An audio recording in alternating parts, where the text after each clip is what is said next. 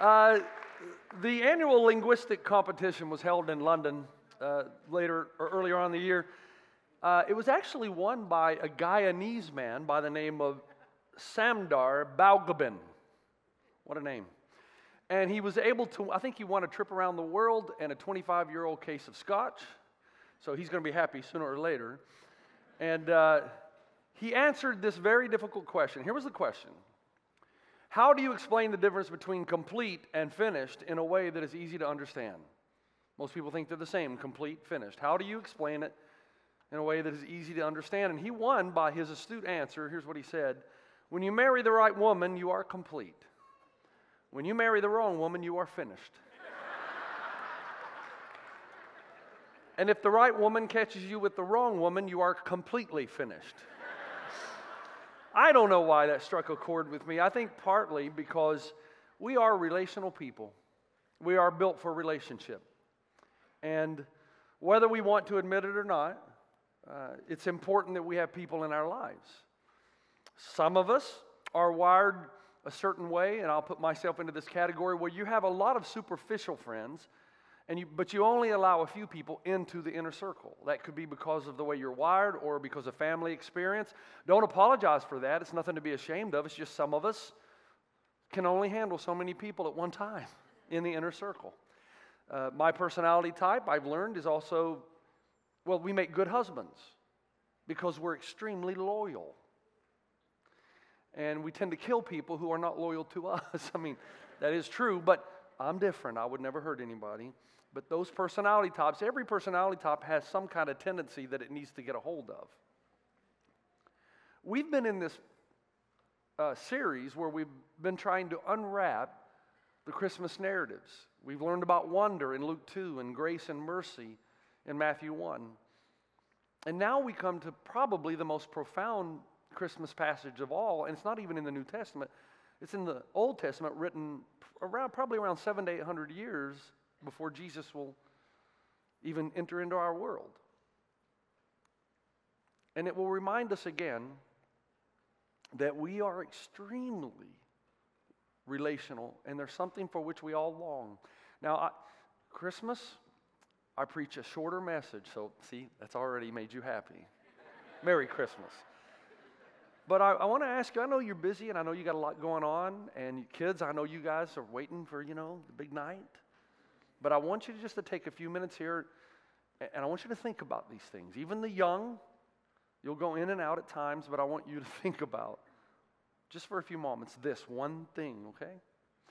One of my favorite Christmas movies, my wife and my daughter and I crawled up on the master bed in the master bedroom and watched, finished watching Elf. Anybody like Elf? Elf, Christmas classic, Chris, fantastic movie. I laugh every time, and my wife rolls her eyes every time.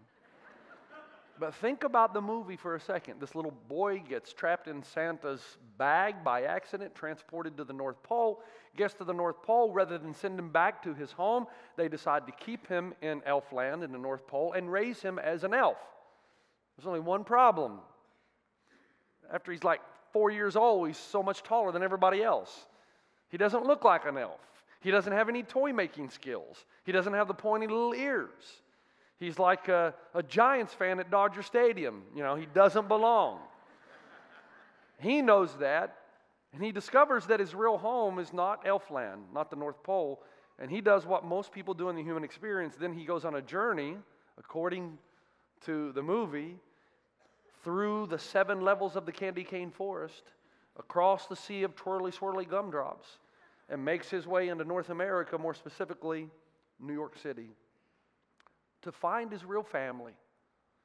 And there are other subplots and themes in the movie, but I don't know if you realize, but it's basically the story of humanity. Elf ultimately wants to know, why am I here? Where do I belong? And where's my real home? We've said in the past that even on the first Christmas, the irony that nobody's home, the Magi have traveled from afar, which is probably Babylon, because they're the ones who mapped out the stars and the sky and the constellations. Mary and Joseph are from Nazareth, but they've traveled to Bethlehem to take part in a census. The shepherds out in the fields, watching their flocks by night, they've been visited by the angels, so they're told to leave their home, the fields, and go and find the baby who's wrapped in swaddling cloths and lying in a manger. So they do. And then Jesus gets the award for having traveled the greatest distance to be here. But why? For what purpose does God step into our world? Isaiah seven, this passage says, "Therefore the Lord himself will give you a sign. The virgin will conceive and give birth to a son, and will call him" what? "Emmanuel," which all good church people know means God with us. Now, you know when we say that, there's a portion of the world that thinks we've totally lost it and we're loony. Because they will say, what? Come on. Can God really become a man? Isn't that an interesting question? The question isn't really, can God become a man? I mean, if God's God, he can do whatever he wants, right? Did he become a man and step into this world? And if he did, why? Did the God who made the constellations and the ocean depths and create you and me break the concrete slab between the ideal and the real and step into our world? And if he did, why? What is the purpose of the first Christmas? Is there something other than this world? Really? Is there something inside us that knows it, that we constantly struggle against? The late paleontologist Stephen Jay Gould said that if you could roll back the scroll of time, this world would never happen again, we would never happen again. What does he mean? Well, he means that nature is a freak of nature. You and I should not be here. This world should not be here. The odds are too astronomical. Once you're sold out for a material world, that matter is all there is, and it's all we're ever going to be, you have to give an explanation for how on earth this could happen and how could we happen. And he says if you roll back the scroll of time, none of us would be here. We should not be here. Of course, he uses all the words that would define what we call a miracle. But you can't use miracle if you're committed to matter. Now let me see, let me read that again. If you could roll back the scroll of time, this world would never happen again, we would never happen again. He's saying it's mind-boggling. Our existence is miraculous. We really should not be here. So, but what's the problem? We are here. And kids, do you know what the Christmas story tells you? It tells you that aliens are real. Because you're one. Your home is another place. There is the supernatural. There is another world. It's the place where everybody in this room, ultimately down deep inside, knows is real. It's why you're discontent. It's why you can have a great relationship, but you know still there's something missing. It's why you can have intimacy with your wife, somebody that you love, and still there's something missing. It's why you can experience love, and still there's something missing. It's why you can move, in our Western affluent culture, from happiness fix to happiness fix, and yet you know there's still something that's not quite right. It's why you look into the world and you see murder and rape and pain and suffering. You think, man, something's messed up here. Hold on a minute. How do you know something's messed up here? If it's time plus matter plus chance, then it's the survival of the fittest. All this is random. So why do you have a problem with randomness? The reason you have a problem with randomness is you know in your gut this is not the way it ought to be, and your heart longs for something else that you know down deep inside is real. And the first Christmas is Jesus coming to show us that we don't really belong here. With all of its goodness, something is still missing, and his purpose was to take us home. We say something around here. We say, he left his home so that we would never again have to be homeless. As interesting as that is, there is another message of Christmas, though, that is greater, not necessarily in value, but at least in scope. Because if it's true, stay with me now, if it's true that he came to show us there is another place, if he broke the concrete slab between the ideal and real to show us this is what humanity should be like, this is what God is like, this is what heaven should be like and is like, then what I want to know, what most people want to know, okay, fine. One, if he came to take us home, what's the delay? Let's go. And two, while I'm waiting, if I have to wait, and there's some grand design or purpose, is he going to be with me while I have to wait? Because this is a broken world. I'm a pastor. I see this all the time. Husbands are estranged from wives, brothers from sisters, children from parents. It is a broken world. In fact, some of you are dreading hanging out with your family during Christmas. That's the thing you dread the most. We are broken.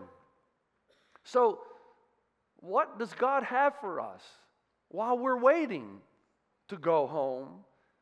And Isaiah says, "For unto us a child is born, a child is born, but a son is given." So there's a gift at Christmas. A son is given by God, and he will be called Wonderful Counselor, Mighty God, Everlasting Father, Prince of Peace, and of the greatness of his government and peace there will be no end. Look at the names. Wonderful Counselor, Everlasting Father, Prince of Peace, God with us. These aren't religion or religious terms. Religion is favor that is given to you because of what you do. Relationship, though, is favor that is given to you because of whose family you've come into as a son and daughter of the living God. The gift given to you is the presence of the living God, God with us, Emmanuel. That's a little daunting because that means if God is with you all the time, he has the goods on you. But it's supposed to be comforting to know he's a God of grace and mercy and is a God of relationship who's going to be with you. Why would a pastor want to talk about this on Christmas? Well, it's because you have so many people who do attend church a couple times a year, and this is one of them. Well, I'm glad. Welcome. Glad you're here. Always welcome. But I want you to know it's not about religion. It's about a relationship you can have with God. God is relational. The, the uniqueness of the Christian faith is the doctrine, and one of them is the doctrine of the Trinity. God the Father, God the Son, God the Holy Spirit. And the power of this system is that God and love and community pre-existed creation. There was perfect love and unity within the diversity of the Trinity long before anybody or anything was made. So the reason you have a longing to relate, to be married, to have friends, is because God wired you that way. You've been created in the image of God in the hopes that you would pursue the ultimate belonging and the ultimate relationship, the thing that everything else in your life is missing, you would find in your real home. And so, that's why there's a song written by Henry Francis Lyte, written actually in eighteen forty-seven, eighteen forty-seven, that is still sung today in all circles through Europe and the Americas and the South Pacific. You don't have to be a Christian to sing it. Non-Christians sing it. Non-religious people sing it. Non-Christians sing it. Atheists sometimes will sing it. It's so popular, so popular. We sing it at major sporting events. It's sung by the masses. Since the nineteen twenty-seven F A Cup final between Arsenal and Cardiff City, the first and the last verses of this song are traditionally sung at every F A Cup final about fifteen minutes before kickoff. It's sung before the kickoff of every Rugby League Challenge Cup final since nineteen twenty-nine, where the first one was played at Wembley Stadium. It was performed at the two thousand twelve Summer Olympics in the opening ceremony, sung to commemorate those who had fallen in the London attacks in two thousand five. This song, because it represents the heart of humanity and the longing of humanity, has infiltrated or permeated every facet of society: music, sport, film, movies, television, literature, military services, weddings, funerals, kids, even cartoons. It was performed by Titanic's band as the ship began to go down and hundreds of lives were lost. If you know your history, the nurse Edith Cavell is said to have sung the hymn in her jail cell the evening before the Germans executed her in nineteen fifteen. The hymn is sung at presidential funerals, American presidents, highlighted especially in the funeral of Richard M. Nixon. It is sung at annual Anzac Day services in Australia and New Zealand, and in Remembrance Day services in Canada and the United Kingdom. And these are extremely secularistic countries with large atheistic populations, yet they bellow out this hymn.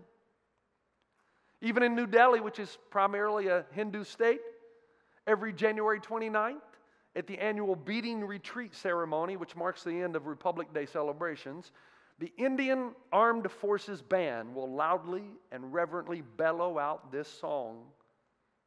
George Orwell, Stephen Baxter, Steven Spielberg, all have counted on these lyrics to open up our eyes to the deepest human desire. The song itself was written by a man, again, Henry Francis Lyte, and he wrote the words in October eighteen twenty while he was visiting a very close friend of his, William Lahunt, who was dying. And in the last hours, William Lahunt continued to say the same thing over and over and over again, and Henry Francis Lyte moved next to him and heard him say over and over again, "Abide with me. Abide with me." Asking God to abide with him. Francis Lyte finished the work and handed it to his friend's parents as a gift, and didn't think much more about the song until twenty-seven years later, when he was near his own death, age of fifty-four. That's my age. I know I look so much younger. That's another sermon. And in the course of everything happening, he finishes the song, struggling with tuberculosis, nearing the end of his life, remembering that he connected it to a scripture in Luke twenty-four twenty-nine, where the disciples asked Jesus to abide with them, for it is toward evening and the day is spent. And so as he finishes the song, nearing the end of his life, he told his family he wanted to preach one more time in his parish before he passed away. And the doctor said, "Don't do it. It'll probably kill you." The family, because of the danger, said, "Please, Dad, don't do it." And he gave them his favorite response. He said, "It is better to wear out than to rust out." And he preached one more time. The audience was captivated by his passion as he began to preach. And then at the end of the sermon, he recited the words he had written. "Abide with me, fast falls the eventide. The darkness deepens, Lord, with me abide. When other helpers fail and comforts flee, help of the helpless, oh, abide with me. Swift to its close ebbs out life's little delay. Earth's joys grow dim to glories pass away. Change and decay all around I see. O thou who changes not, abide with me." Lyte desired what all of us truly desire. We want to know that there is a home that will never fade or break apart, even if our homes here do. And we want to know that while we're here suffering in a broken world, that he will be with us. Emmanuel, God will stay and be with us. That there's a father and a family that forever shall remain. You know, I was a youth pastor for a few years. I would never do that again. I'm terrified of teenagers still today.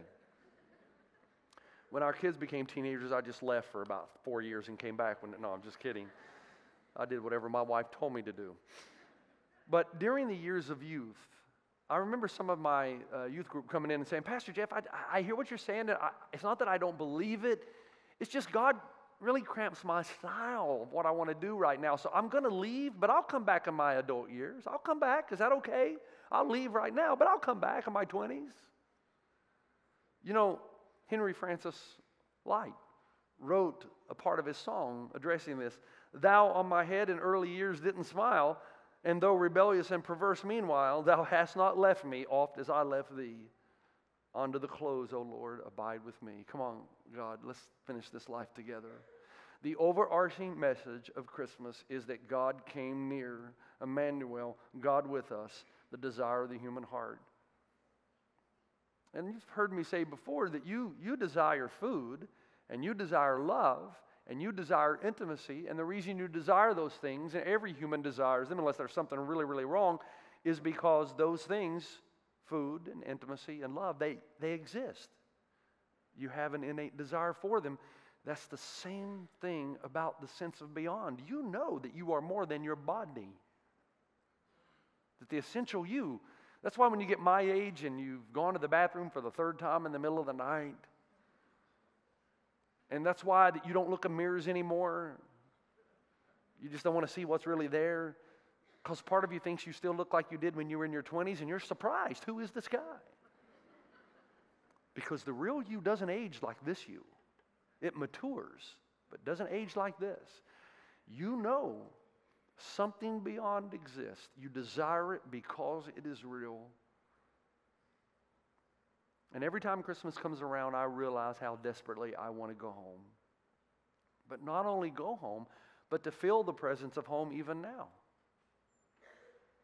That's why Lyte wrote these words. "I need your presence every passing hour. What but for thy grace can foil the tempter's power? Who like thyself my guide and stay can be? Through cloud and sunshine, through cloud and sunshine, Lord, abide with me. One more thing you have to know about Francis Lyte, and then I'll bring this thing home, okay? One more thing. It should be mentioned that he became a poet in the most difficult way. He lost his mother at the age of fifteen, and he had to find a way to express himself. So he started to write poetry. Now, I got to tell you, be honest, I've never been educated in the finer points of poetry. I've never really been drawn to it. The occasional haiku I, I like, but poetry on a deep level, I got to tell you, most of it I, I just don't understand. But his I do, and I think it's because I have run a similar race. After his mother died, he wrote these words: "Stay, gentle shadow of my mother, stay. Thy form but seldom comes to bless my sleep. He faithless slumbers, flit not thus away, and leave my wistful eyes awake and weep." I lost my mom at a young age, and I can tell you that almost immediately after my mom died, I started having dreams, and I still have them. I'm fifty-four, and the dreams are so real that you wake up in the middle of the night with real tears on your face. "And leave my wistful eyes awake and weep." He started writing. By the age of sixteen, he wrote a poem on the basis of flowers. Again, this is another topic I'm not well versed in. I just know that's what you buy your wife when you're in trouble. He wrote a poem not about tulip nor a rose, but a a primrose. And if you know anything about these flowers, they last through winter. He was compelled by a flower that would keep during the winter time and the winter seasons of life. So he wrote, "Hail, loving harbinger of spring, hail, little modest flower, fanned by tempest's icy wing, dashed by the hoary shower." Then he finishes, "Thy balmy breathe, thy softened bloom was ever welcomed here, but at this hour of wintry gloom, thy smile is doubly dear." There's something special that we can know, something lasts even when things are falling apart. Jesus is called Prince of Peace, Wonderful Counselor, Emmanuel. And it's no surprise that there are people who are able to have incredible peace during the most horrific circumstances. And it's because they have a joy that is centralized, that is based not on this home, but on the one that is to come. And so when I was in London last year doing some work with Premier Radio, I asked Robin if we could visit once again Westminster Abbey, and we did. And right there at Westminster Abbey, beside the markers of Isaac Watts and Charles and John Wesley, guess what was in the middle? Henry Francis Lyte, seventeen ninety-three to eighteen forty-seven, "Abide with me, fast falls the eventide." And we're still seeing it everywhere. There's something about it that resonates with everybody. As a matter of fact, we mentioned earlier in nineteen twenty-seven when the man who was leading the singing at Wembley Stadium during the football final we mentioned, after leading songs of levity, suddenly surprised the crowd at halftime by asking all one hundred thousand plus to stand, and they started to sing with one voice, "Abide with me." King George the Fifth rose to his feet, immediately bowing his head, and others around him followed. Sir Winston Churchill was there. He sang all five verses. There are five verses. And people said later, in a newspaper report recorded by the New York Herald Tribune, that they had never witnessed anything like this in their lives, as one hundred thousand people stood and sang the immortal hymn. The king himself remained silent through the first two verses, in his own words, just to be able to judge the intense feeling of the mighty company of singers. Since then, it has been sung every year at every F A Cup final. And I thought I would be remiss if I didn't give you at least a sixty-second example of that. I, I was afraid you wouldn't believe me. Because of intellectual property restrictions, we can't show it online, but if you're in the house, you can see it. Here it is.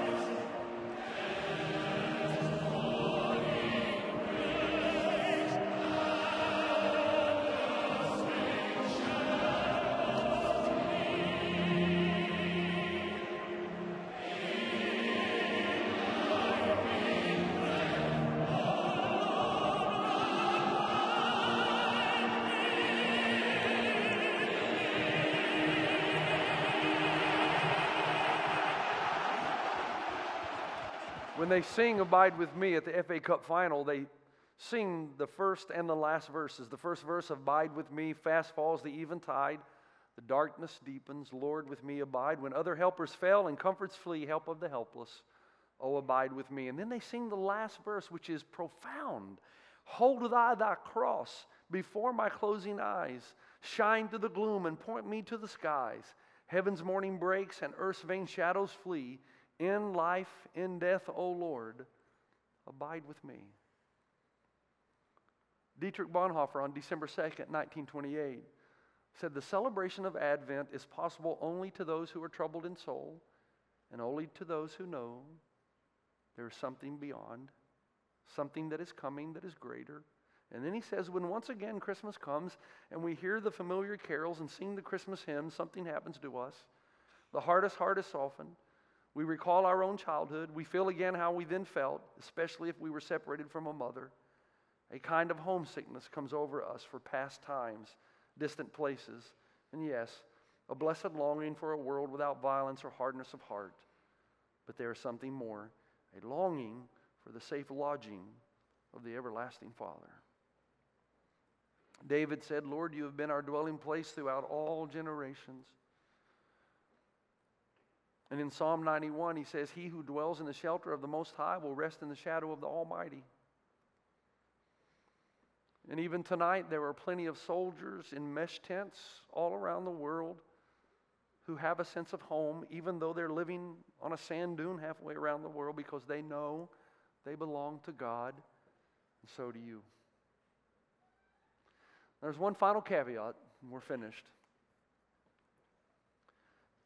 You might say, well, yeah, but Pastor Jeff, you said that, that God came, and Emmanuel, God with us, the baby in the manger that came to take us home. Well, what's the delay? Let's go.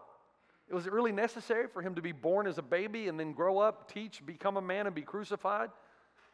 And the answer to that is, if we want to go home, yeah. And the reason is, we want to go home. God wants us to come home. We got a little issue we got to deal with first, because God is holy, righteous, pure, and would be unjust if he just turned a blind eye to so many of the things that happen in our world. There is a day. There's a day when we stand before God, and every person in the room knows it, and the only time some of us think about it is at funerals. But you know, you know that something beyond exists, but somehow we don't want to think about it, because we all know what's true of every one of us, that we're all sinners. I am, everybody backstage, you are. And you may passionately deny that you are, but I can promise you, if I followed you around for twenty-four hours, it would be empirically verified. And with me, you don't have to wait twenty-four hours. Just follow me home when I get from the fifty-seven to the two ten. You'll find out. Pastor Jeff was right. He's a sinner. And it is somewhat humorous to all of us. I know that. We have a drawing that we draw around here to remind us that there's so much pleasure in this life and this world, but there's also an enormous amount of pain and discontentment associated with it. And what's missing in our lives is we know there's a home that we've somehow been separated from, and we're trying to find our way back. And so we do it by the pursuits of this world. That's how we do it. If I can get enough money and enough stuff, then I'll have my hope and security. Seldom do we stop to think what Jesus said to the rich young man, you fool, tonight your life may be required of you. Then who will get all these things? Nothing wrong with having money and being wealthy, as long as that's not where your hope is, because it will fade away. And so Jesus came and died on the cross so that we who were separated from God could walk across and go home again. Because he died for our sins, past, present, and future. That's the simplicity of the gospel. And you say, well, I don't like the gospel because it's exclusive. Well, it's only exclusive because only Jesus died for your sin. There's no other who offers you atonement. And so the relationship is open to all.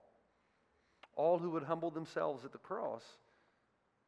And the reason, listen carefully, the reason Jesus comes as a baby is a baby is vulnerable. A baby can be rejected. And so what God does in your life is give you enough information to know he's there and to pursue him, but not so much as to overwhelm your free will to choose to pursue and love the lover of your soul. And everybody gets to decide.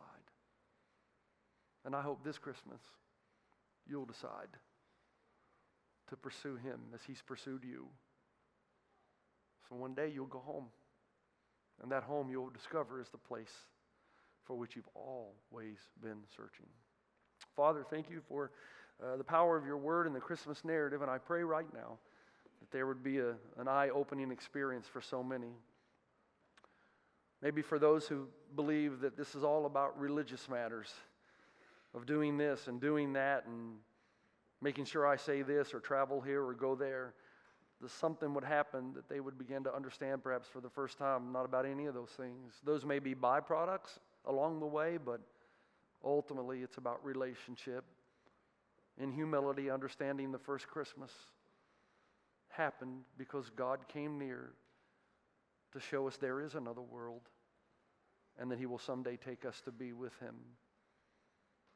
And the journey begins as we humble ourselves before the cross and receive his great indescribable gift of grace and mercy, where we are invited into his family and will be with him forevermore.